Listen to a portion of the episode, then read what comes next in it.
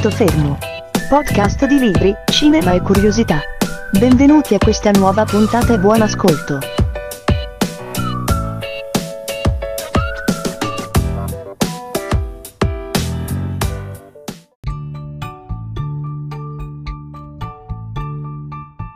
Dopo settimane di polemiche, finalmente la settimana scorsa, il giorno 23, c'è stata la firma sugli accordi tra Italia e Cina.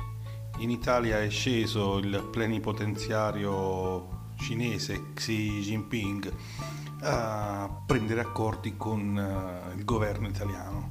Non preoccupatevi, non voglio parlare di politica, non è nelle mie corde, o meglio, non è questo eh, il momento adatto, il luogo adatto ma perché sto parlando del ministro cinese della Cina? Perché fra le tante polemiche uscite in televisione, sulla radio o eh, su vari siti, c'è stata quella che particolarmente mi ha colpito, una critica ripetuta più volte che la Cina è troppo lontana dal nostro modo eh, di vivere e pensare. Ma siamo sicuri eh, che sia proprio così? In realtà no, perché soprattutto noi vecchietti degli anni Ottanta, ma anche le nuove leve eh, del 2000, siamo impregnati di cultura cinese come? Eh, attraverso la letteratura e soprattutto attraverso i cartoni animati. In che modo?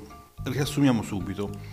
La eh, Cina eh, basa la sua letteratura o fa nascere la sua letteratura su quattro grandi romanzi classici che sono obbligatoriamente studiati all'interno delle scuole, all'interno del sistema scolastico cinese eh, sono considerati da tutti in Cina il punto più alto del romanzo classico e sono romanzi che hanno influenzato l'immaginario non solo letterario cinese ma possiamo dire di tutto il mondo. Ci sono personaggi eh, questi, in questi romanzi a cui si sono ispirati in, da quando sono stati pubblicati, anche quindi in tempi recentissimi, eh, giochi, film, cartoni animati e altri libri. I quattro grandi romanzi sono in ordine di pubblicazione dal più antico del 1300, il romanzo dei tre regni, che è veramente bellissimo, uh, al più recente, per modo di dire, del 792, 1792, Il sogno della Camera Rossa, in mezzo ci sono due romanzi, I briganti, uh, quasi contemporaneo al romanzo dei tre regni, conosciuto anche come I ribelli, del 1368, e quello più conosciuto in assoluto per le ripercussioni che poi vi faccio vedere ha nella letteratura contemporanea, nella cultura contemporanea nostra occidentale, è appunto il viaggio in Occidente, eh, conosciuto anche come eh, la storia eh, del re scimmia, scritto da Wu Cheng'en nel 1590. Giusto per completezza, in realtà c'è un quinto grande romanzo classico cinese che però parla esplicitamente, molto esplicitamente di sesso. Il romanzo è del XVI secolo e si chiama eh, La prugna nel vaso d'oro. Vi lascio immaginare cosa sia la prugna e cosa sia il vaso d'oro, che eh, purtroppo è stato bandito per la maggior parte della sua esistenza sia dalla letteratura ufficiale cinese sia a livello internazionale, ma eh, soltanto oggi eh, studiosi e scrittori lo hanno collocato tra i migliori romanzi cinesi di tutti i tempi. È stato ostracizzato davvero perché è la prima opera cinese a descrivere la sessualità in una maniera graficamente esplicita, vantando nel paese una notorietà analoga a quella di cui godono Fanny Hill o l'amante di Lady Chatterley in Occidente. Eh, purtroppo è un libro che è circolato in Cina diciamo sotto banco. Dicevo, um, dei quattro grandi romanzi classici cinesi, cinque grandi classici romanzi cinesi, quello più conosciuto da noi è uh, Il viaggio in Occidente. Voi direte, ma io non l'ho mai letto, non so nemmeno di che stai parlando. In realtà non è proprio così, perché Il viaggio in Occidente uh, racconta uh, una versione mitizzata del monaco cinese Quanzang o Sanzang, Ehm, che è un personaggio storico realmente esistito, che viene inviato da alcuni suoi superiori eh, a recuperare dei libri eh, di religione. E nel suo viaggio verrà accompagnato da altri personaggi, altri personaggi tra cui eh, il re scimmia Sun Wukong. Ricordatevi il nome, Sun Wukong. Viene accompagnato poi dal maiale Zhu e eh, da un demone fluviale Shavu Jing. Lasciando da parte tutta la storia, tutta la vicenda, eh, da noi in Occidente è conosciutissima soprattutto la prima parte, i primi cinque capitoli e eh, in realtà sono anche quelli più diffusi eh, in Oriente stesso. Quindi i primi capitoli sono tutti dedicati alla storia di Sun Wukong. L'autore del, dell'opera va a presentarci i vari personaggi e si eh, dilunga tantissimo su quello che in realtà alla fine sarà il personaggio principale dell'opera, Sun Wukong. E eh, purtroppo, ripeto, diverse edizioni anche in lingua italiana si limitano proprio a questa prima parte, a tradurre e pubblicare questa prima parte, che sono all'incirca 5 capitoli, 6 capitoli. Sun Wukong eh, è un personaggio molto particolare. Uh, non è un dio, non è un uomo, è un, uh, è un, un qualcosa a metà. Nasce uh, da una roccia ingravidata dal dio del vento. Evidentemente anche le divinità cinesi come quelle greco-romane avevano questi gusti strani, facevano queste cose strane. Quindi nasce eh, da una roccia e non nasce in forma umana, nasce come un, un incrocio tra un uomo e uno scimmiotto.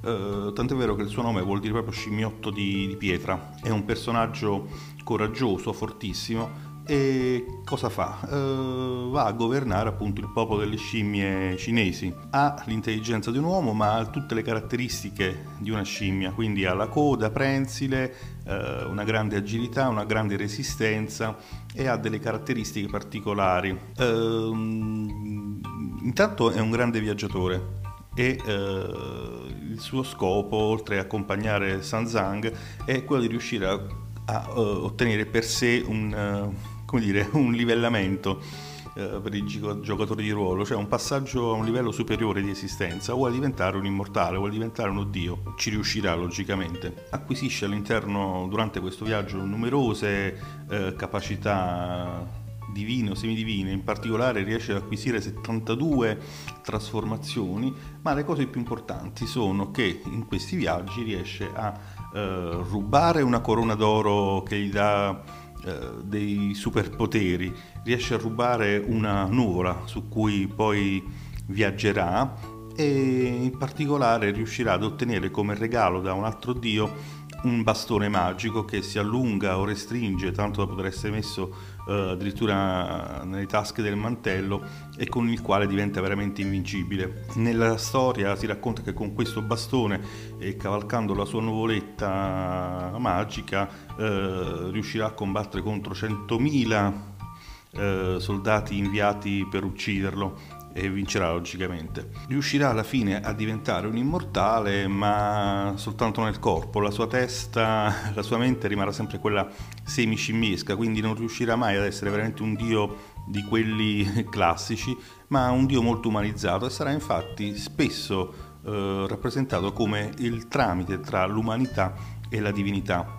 Un dio scimmia, quindi non è tutto umano, non è tutto divino, ma eh, racchiude il meglio di sé. Che c'entra questo con il mondo eh, occidentale, con noi? Perché eh, forse già ci avete fatto caso, eh, le caratteristiche del dio scimmia, quella di avere una coda, di avere un bastone che cambia dimensioni e eh, lo rende invincibile e soprattutto cavalcare un cavallo nuvola, una nuvola volante, ai ragazzi di oggi avranno ricordato sicuramente Son Goku, l'unico vero, inimitabile, originale Dragon Ball, ma per chi è vissuto, ha vissuto la sua giovinezza negli anni 80, noi vecchietti, eh, sicuramente avrà riportato alla memoria uno dei manga, uno dei cartoni animati, chiamiamolo così, uno dei cartoni animati più bello in assoluto di quegli anni, Starzinger. Starzinger eh, non capivamo un cavolo della sigla, perché vuole, per noi non significava niente, ma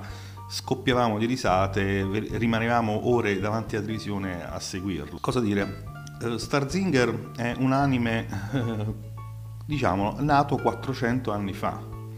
Uh, il titolo originale è Science Fiction Sayuki Starzinger. In italiano e in tutto il mondo come semplicemente conosciuto come Starzinger viene pubblicato, anzi va in onda per la prima volta nell'aprile del 78 in Giappone.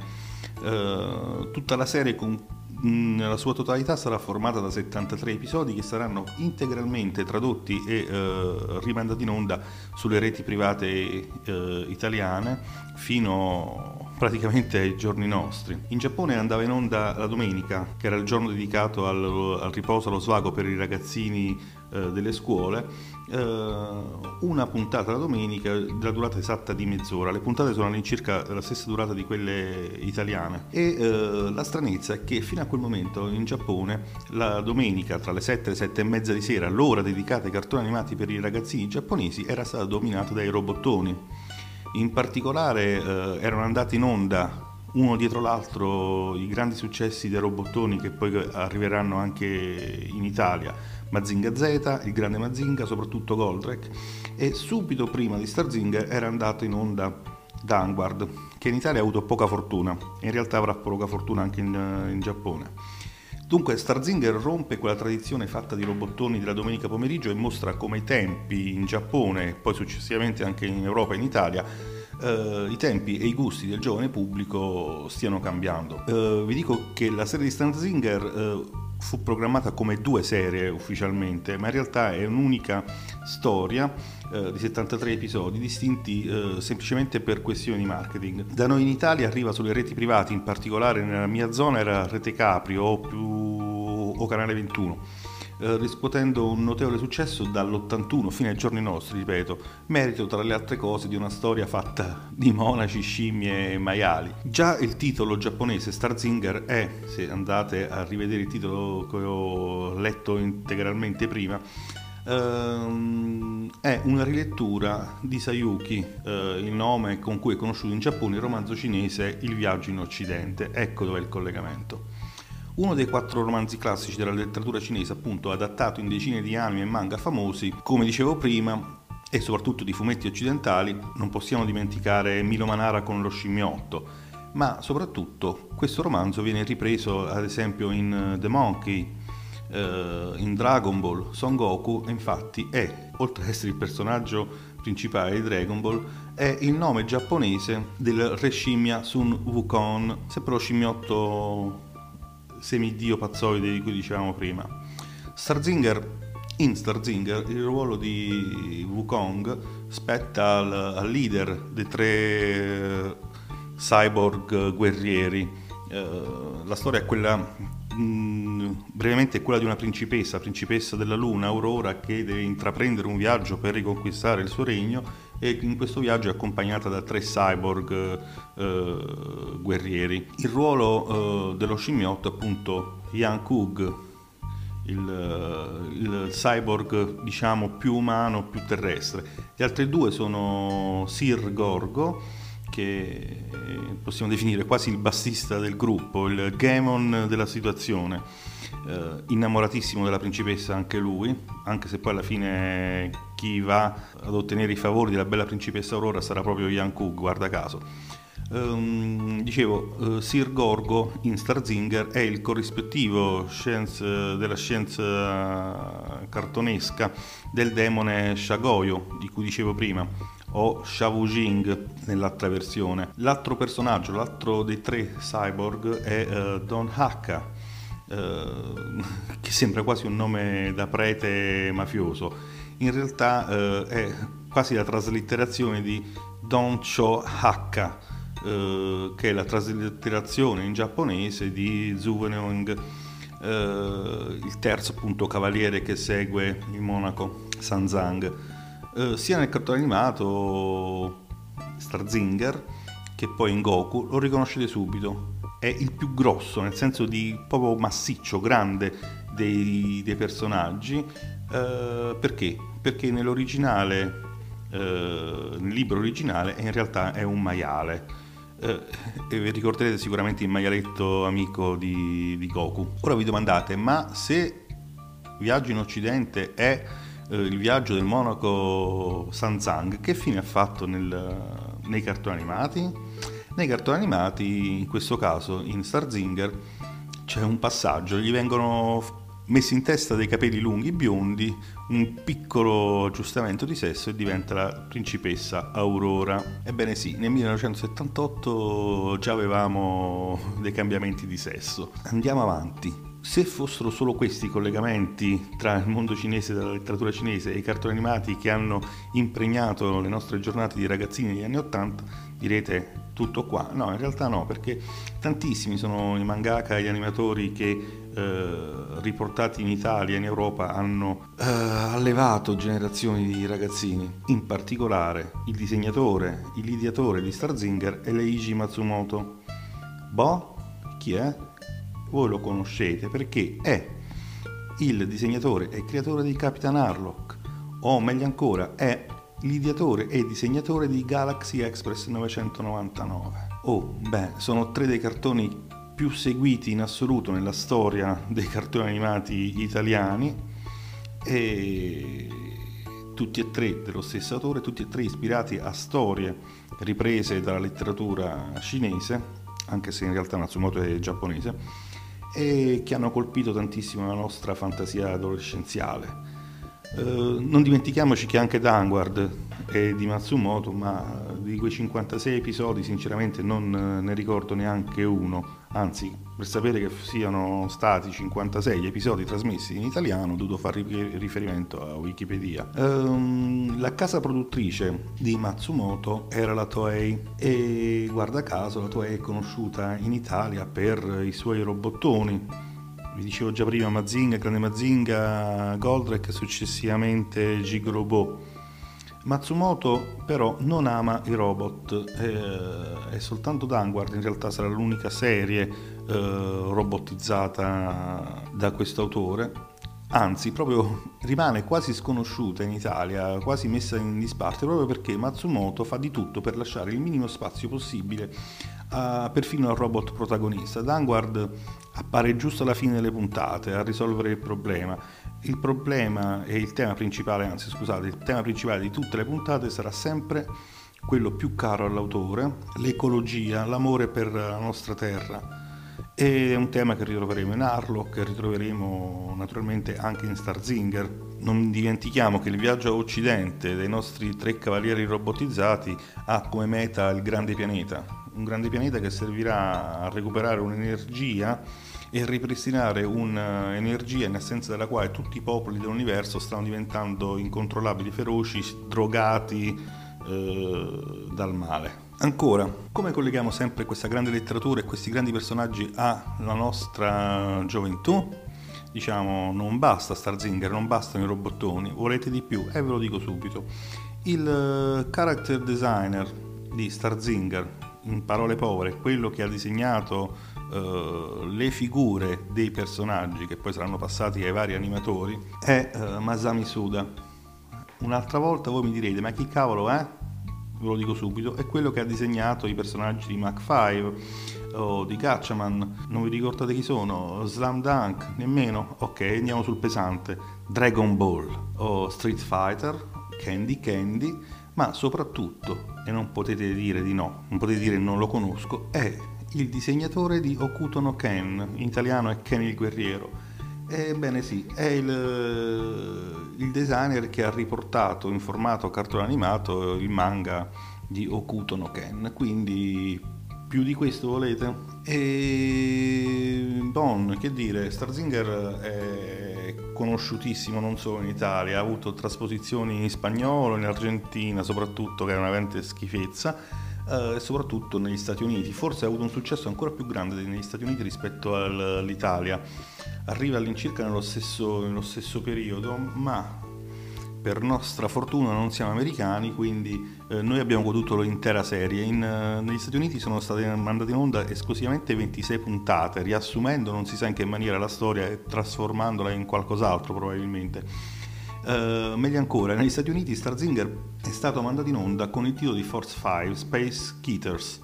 Uh, tradotto in malo, malo modo i moschettieri dello spazio perché Force 5 perché in realtà eh, fu mandata in onda eh, un'unica serie di cartoni animati in cui andavano insieme Gay King, eh, Danguard, eh, Starvengers che in Italia è Get a Robot, eh, Grandizer eh, che è Goldrake e in realtà l'ultima, serie, l'ultima, parte di puntata era proprio Starzinger. Non so cosa abbiano combinato gli americani per mettere insieme queste serie una più diversa dall'altra, uh, ma lo scopo è chiaro. In quel periodo c'era la Mattel, Mattel o Mattel come preferite dire, che stava commercializzando i suoi robottoni negli Stati Uniti e ebbe l'idea di farli conoscere attraverso questa mega serie, mega storia che mischia tutto. Tre moschettieri appunto, è vero che i nomi eh, dei tre personaggi di Starzinger vengono trasformati in uh, Jess Dart,